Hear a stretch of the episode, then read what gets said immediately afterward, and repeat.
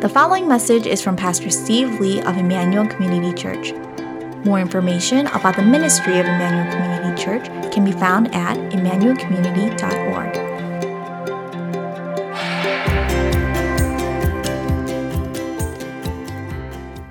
We left the story of Job in a moment of this uncomfortable silence. Job's wife makes mockery of his integrity and says, uh, Why don't you just curse God and just die already? And when news of his, this tragedy reaches Job's friends, they come together in, in order to offer him some comfort. And when they arrive, they are speechless, in shock, barely recognizing their friend because of the degree to which he's been disfigured by his illness. And so for seven days, they don't utter a word to him, but they just sit with him in total silence. And I, as I said last week, the most charitable interpretation of this act is that they were practicing good counseling technique, right? Um, letting their presence do all of their talking for them. But in just a little bit, Job's three friends are going to show actually how little empathy and compassion they have for Job. And so I really wonder if that's really what's going on here. It actually may be more likely that they kept silent because they simply had no words that they felt they could offer that would offer any comfort to somebody in as miserable a state as Job was in. And what I said in last week's message was I talked about how suffering often leads to a profound loneliness. We may be surrounded by people who, despite their sincerity and their care over, over us, cannot truly understand what we're going through. They cannot really walk in our shoes when we are really going through suffering like that. At the end of these seven days of grieving, it's interesting, but Job is the one who finally breaks the silence, not the friends. And he breaks it with a lament. And up to now, the story has been mostly about Job hearing about what he is like through the perspective of others, whether it's God or the Satan figure or the narrator of the story. But now in chapter 3, Job gives us a window directly into his heart of how he's been experiencing everything that he's going through. There's no guesswork here. He's going to tell us what he's feeling inside. And when he unleashes it, it is brutal, it is difficult to listen to. As we saw, Job's initial response was actually a very deep sense of acceptance and surrender to what God had been doing in his life. Chapter 1, verse 21 to 22, he said, Naked I came from my mother's womb, and naked I shall return there. The Lord gave, and the Lord has taken away. Blessed be the name of the Lord. Through all this, Job did not sin, nor did he blame God.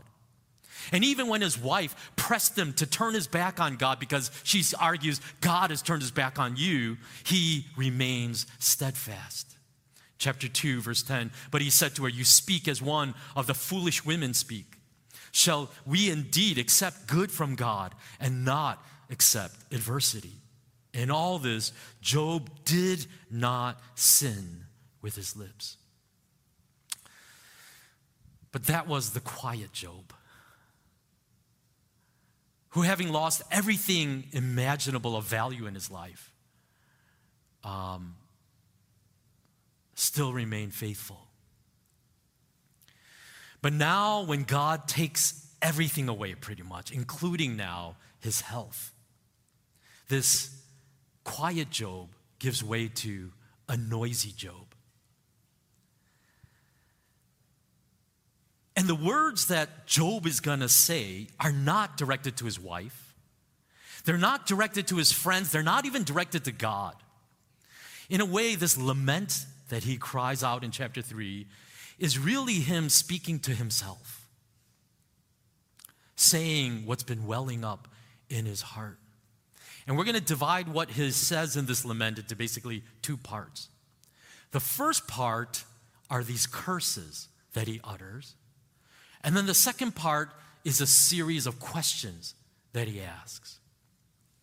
So let's start with the curses in chapter 3, verse 1 to 10. After this, Job opened his mouth and cursed the day of his birth. He said, May the day of my birth perish, and the night that said, A boy is conceived. That day, may it turn to darkness. May God above not care about it. May no light shine on it. May gloom and utter darkness claim it once more. May a cloud settle over it. May blackness overwhelm it. That night, may thick darkness seize it. May it not be included among the days of the year, nor be entered into any of the months. May that night be barren. May no shout of joy be heard in it. May those who curse days curse that day. Those who are ready to rouse Leviathan. May its morning stars become dark. May it wait for daylight in vain and not see the first rays of dawn. For it did not shut the doors of the womb on me to hide trouble from my eyes. Wow. When Job finally speaks, what comes out of his mouth are curses. But these are not curses directed as God as the Satan said he would do. But boy, he gets really right up to the edge of that, doesn't he? Instead, he points the curses at himself. And these self directed curses are not the result of any guilt that he feels or any sense in which he has done something to deserve this, as if this was punishment against him. They are aimed at the deepest level imaginable of his very existence.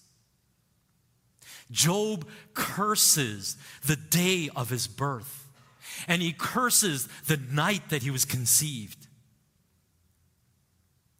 And it's really hard to listen to somebody talk this negatively, isn't it, about the day of his birth. In light of everything that has happened to him, Job comes to this disturbing conclusion that it would have been better not to have been born at all than to be born into this world.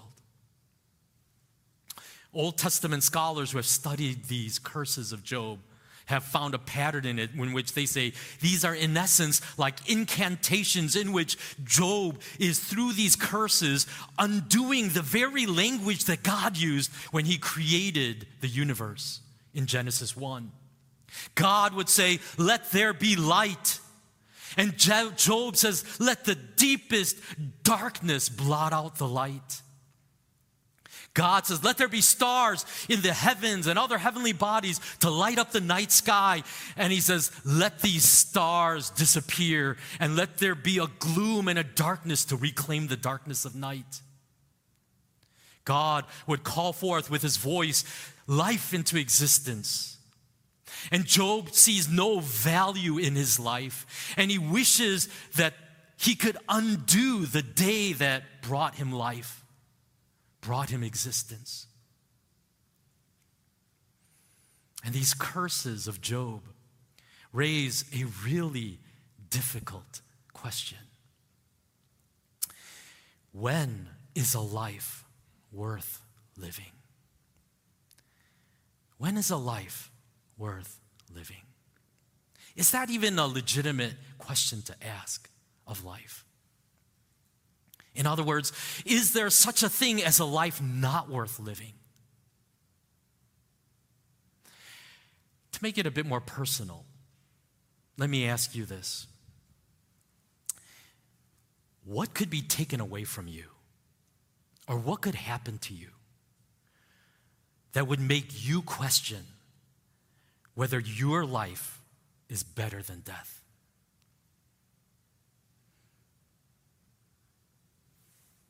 It's kind of tragic to me, but if you look at recent surveys, like a Pew Research study that was done recently, and they asked young couples why they have chosen not to have children.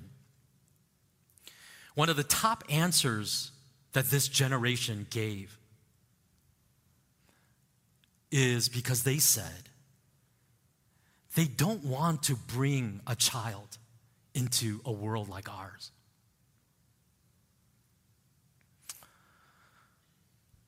In other words, seeing the state of our world, many young people today have sadly come to the conclusion that non existence is better than existence.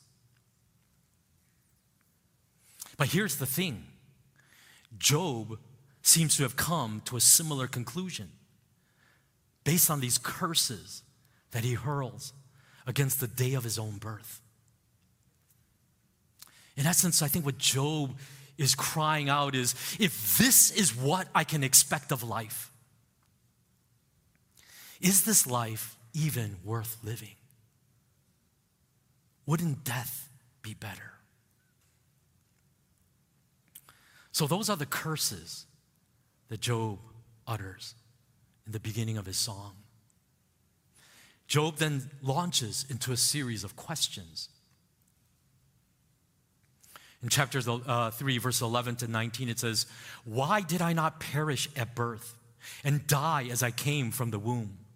Why were there knees to receive me and breasts that I might be nursed? For now I would be lying down in peace. I would be asleep and at rest with kings and rulers of the earth who built for themselves places now lying in ruins, with princes who had gold, who filled their houses with silver. Or why was I not hidden away in the ground like a stillborn child, like an infant who never saw the light of day?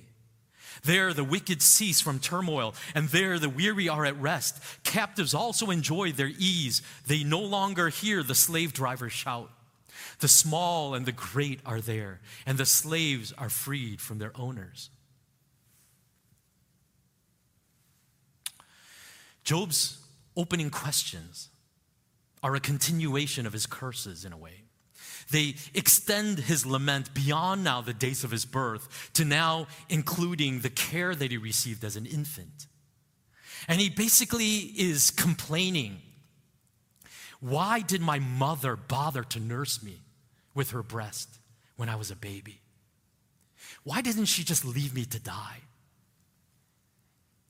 And then he compares his present suffering with the peace that he would be experiencing in the afterlife.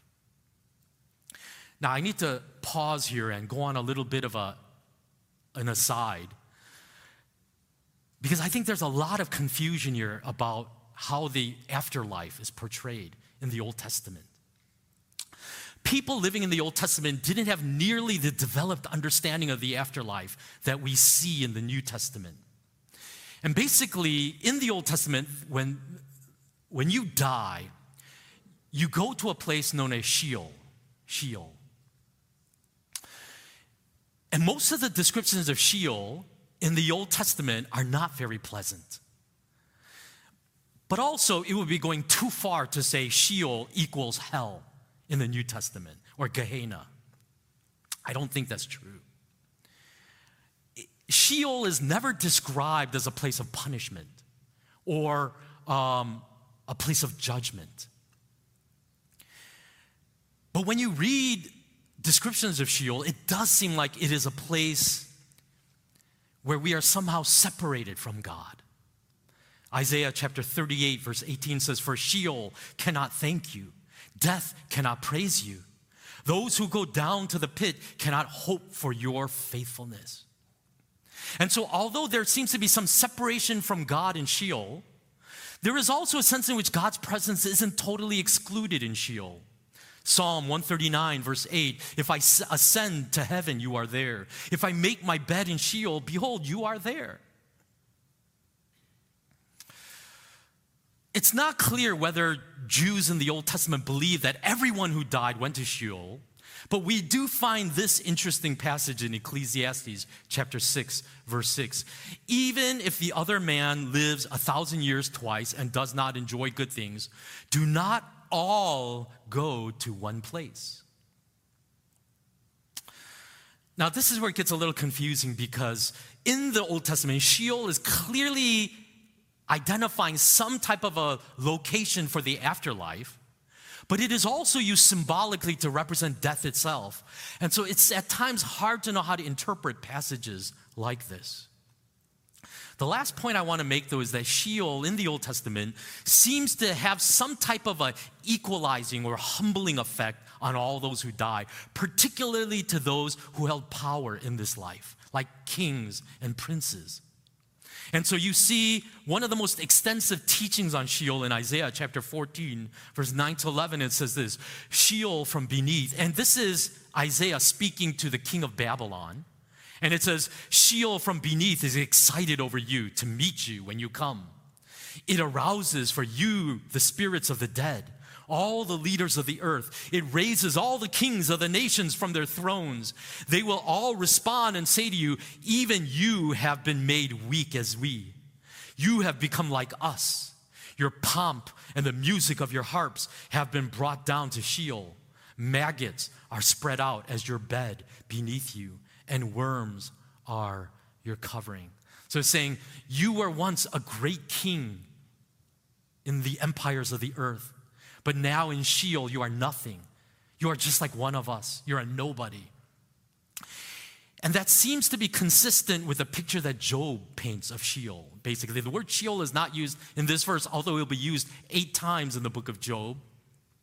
But when he talks about the afterlife, he is saying, Then I would lie with kings and rulers who once built for themselves great empires, but they just lie in ruins now.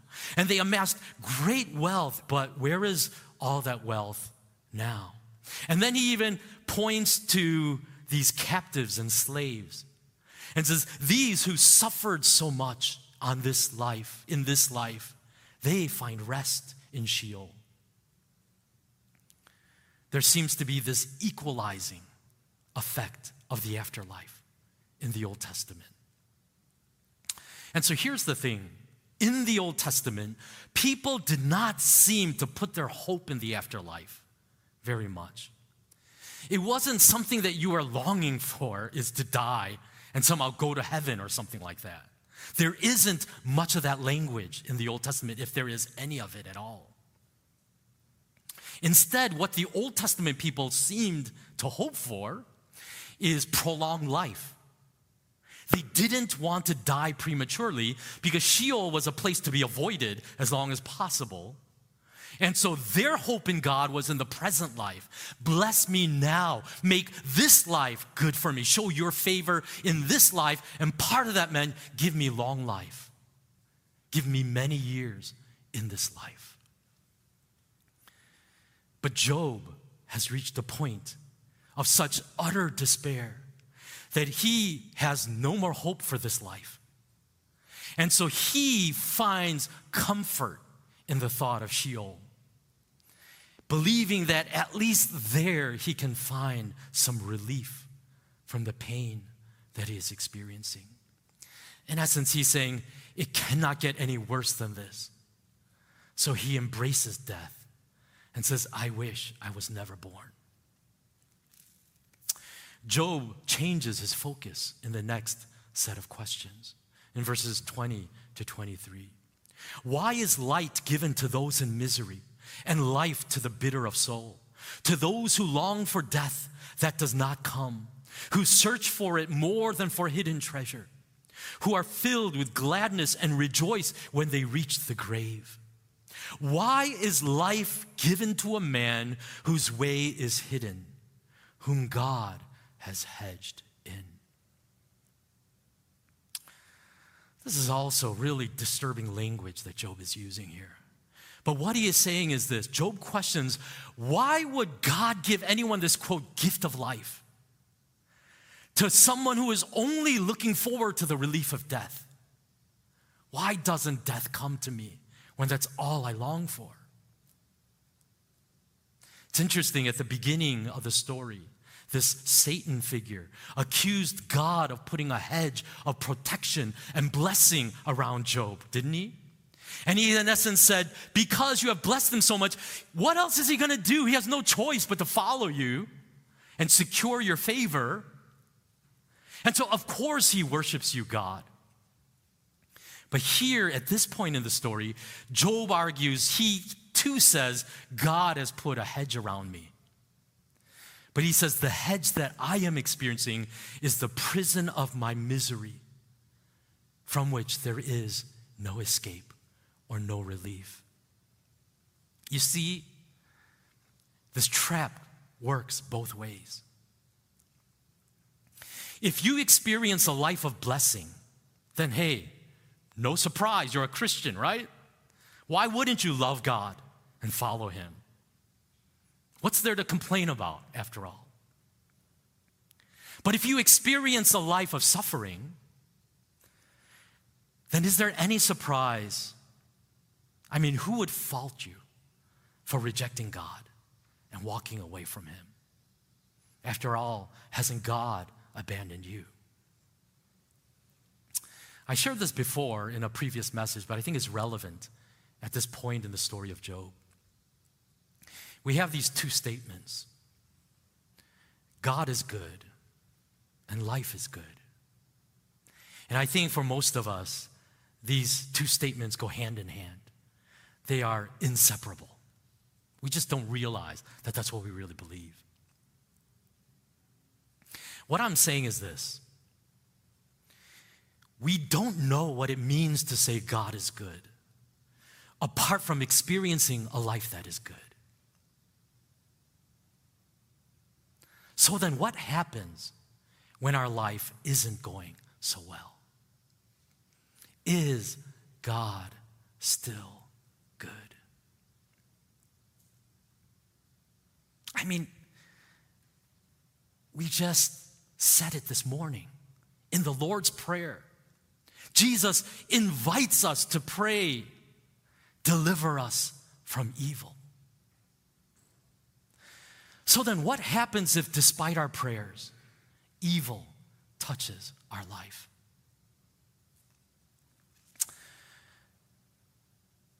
Real maturity is when we can say, God is good, even when life isn't good.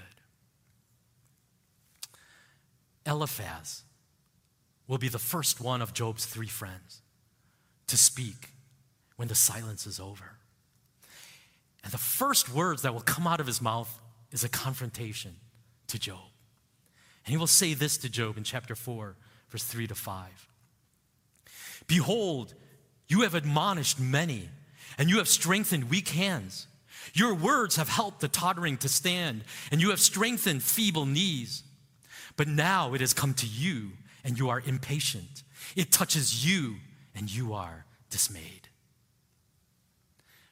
What Eliphaz is saying to Job is Job, you are always the wise one among us. You are the sage who had all the right answers anytime anyone was struggling in their faith. Everyone turned to you for your words of wisdom. But now you're in your own season of struggle. And where is all that wisdom now? These words hit me particularly hard as a pastor because my entire career is made of helping people in moments of crisis, it seems. And how much advice so freely falls from my lips. And it made me think how would I respond if I went through that same trial that this person is going through? Will those words of wisdom so glibly come from my lips to my own heart? Will the same advice that I have offered to so many others really minister to me in that moment of crisis and need?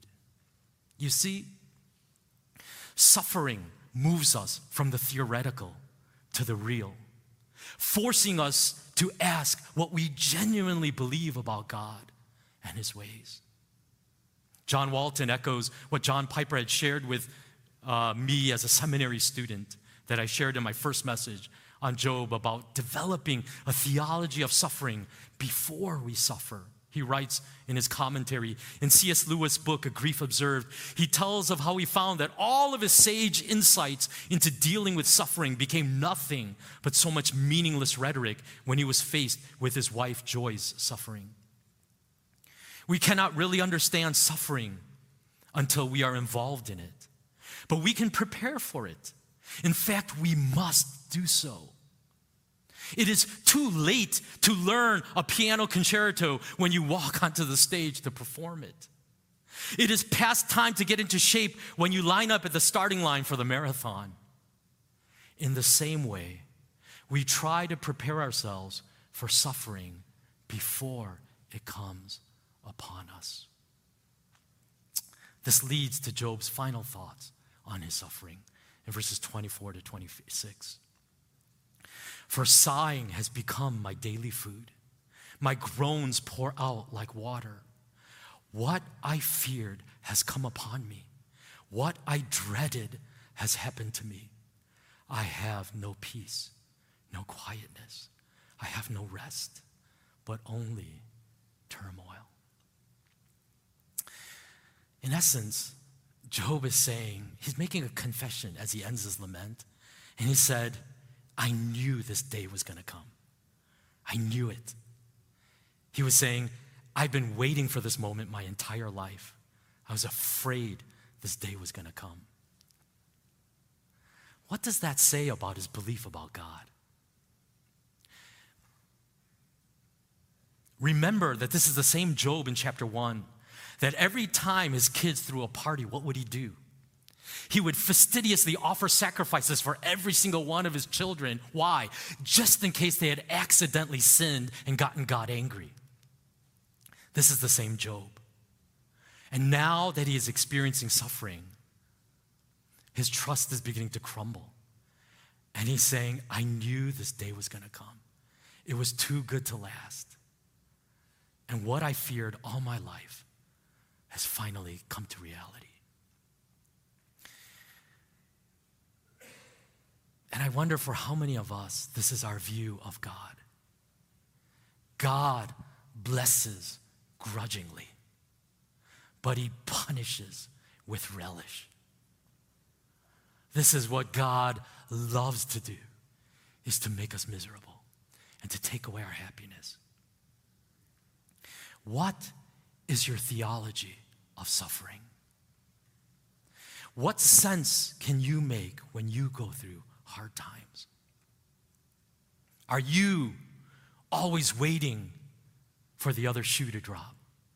Are you always waiting for bad stuff to happen, assuming that that's what God wants for you? Listen, I told you, I'm not going to try to relieve all of the tension because it is built up to an almost unbearable level in the book of Job. But I can't send you home saying amen. I can't close like this, okay? Whatever sense we make of our suffering,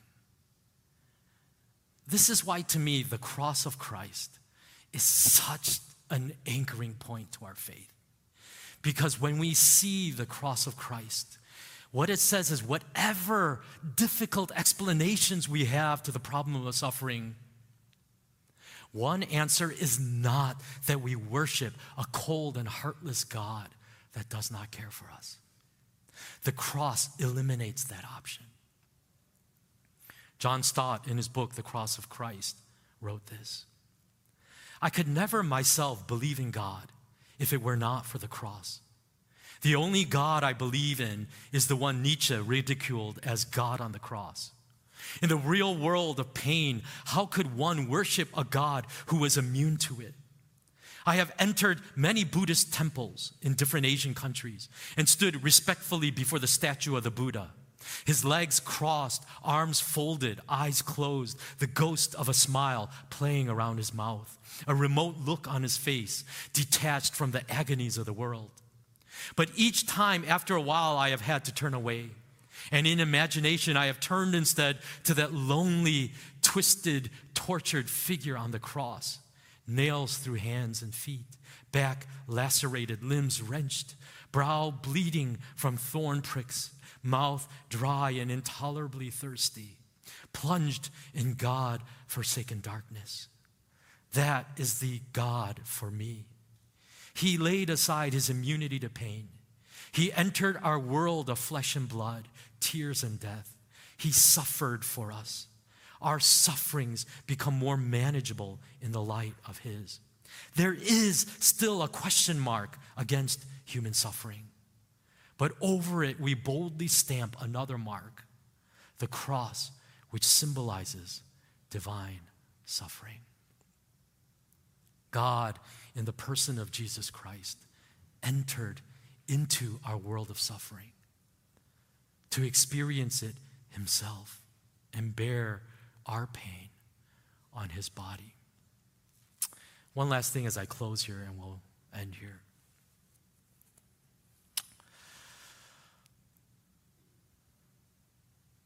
What we also see in the story of Job is what happens when we really don't understand the hope that we have in God. You see the despair that settles in to the extent that a person can come to the conclusion non existence is to be preferred over existence. Death is more welcoming than life.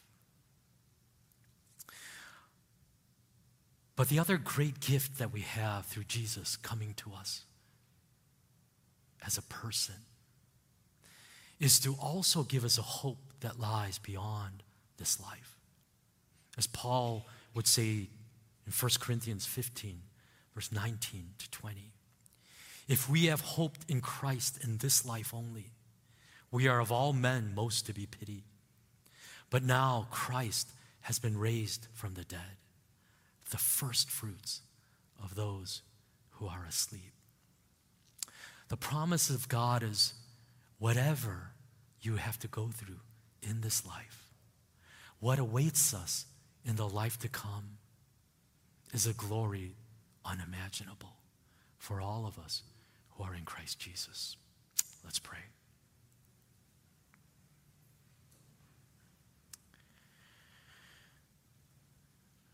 I'm going to invite you in just a moment to come to the Lord's table. But before we do so, can I invite you into a moment of responsive prayer to this word? I also want to say something really important. These are taboo topics, aren't they? Christians don't like to talk about suicide, especially among our ranks. People of faith don't commit suicide. But here we see a man named Job, righteous, declared by God as blameless and upright. And yet he was brought to such a point of despair that he would curse the day of his birth and say, You know what? I actually feel like it would have been better if I never existed in this world. And maybe some of you know what that feels like when you're actually struggling for motivation to go on and say, What's the point? What's the point? If this is all I have to look forward to in life, what's the point of going on? And I want to say, if, if any of you may even feel that sentiment even now, could I please urge you to reach out and seek help? Find somebody. Come to me and say, I need help.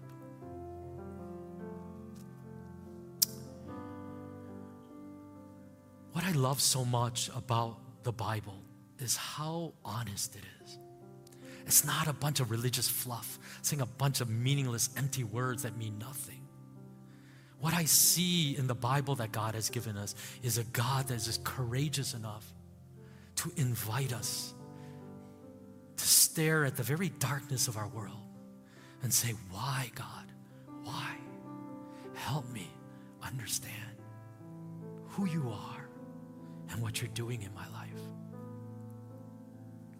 And like I said, Job did not have the advantage that we do of being on this side of the revelation of Jesus Christ. How much we wish we could tell Job, you don't know what God has in store, what He's about to do when He will send His one and only Son to die for us, that we might know life. Can I just invite you to come to God in a moment of prayer and say, God, even if I lose everything, even when life is not good, grow me in such a way that my faith can declare, God, you are so good. You are so good. If I have you, that's all I need. That's all I need in this life is you take everything if I have Christ I have the greatest treasure that I could ever know. Would you just pray for a few minutes and then I'm going to invite you to come to the table?